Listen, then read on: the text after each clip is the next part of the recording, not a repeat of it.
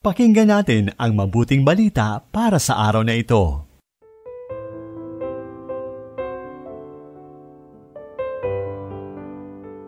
Mapayapang araw ng Miyerkules, ginigiliw kong kapanalig. Kumusta po kayo?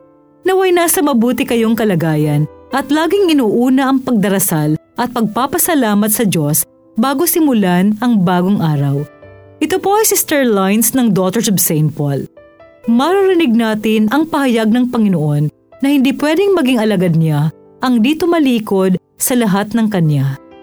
Pakinggan natin ito sa mabuting balita ayon kay San Lucas, Kabanata 14, talata 25 hanggang 33.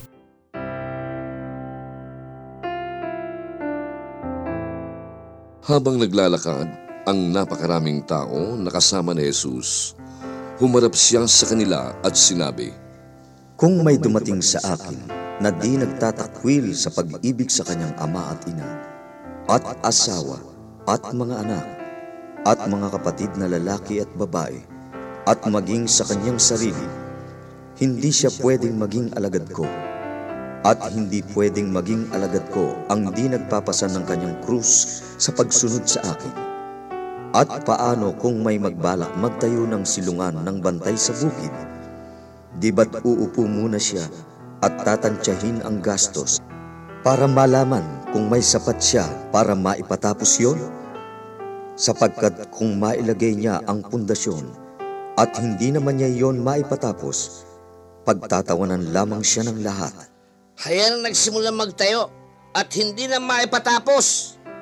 At paano kung may haring nakikipagharap sa ibang hari?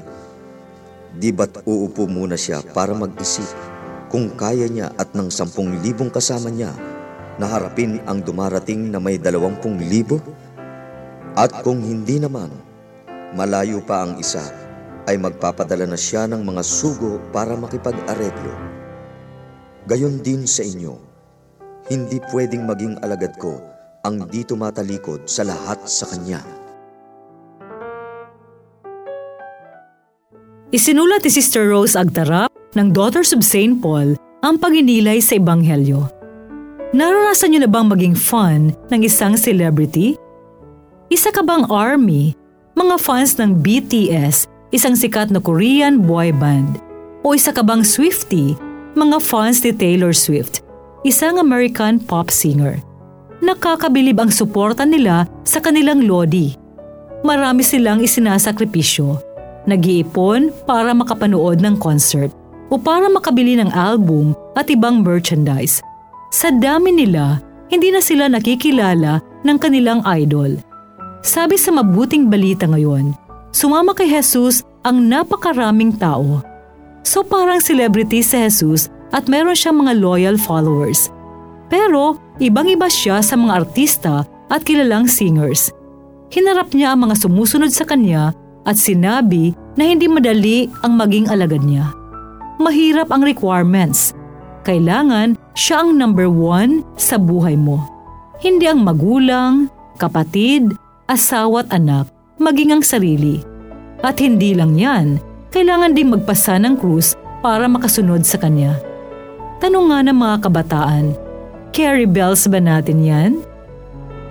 Kapanalig, hindi biro ang maging alagad ni Jesus pero alam niyo ba, kapag tinalikuran mo ang lahat ng mahalaga at minamahal mo para kay Kristo, ibabalik niyang lahat ng mas ganap sa iyo.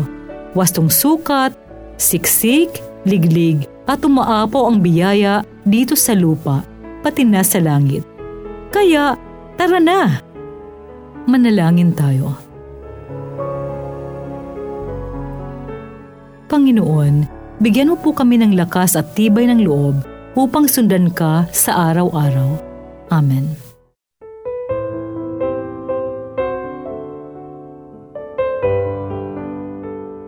Inyong napakinggan ang mabuting balita para sa araw na ito.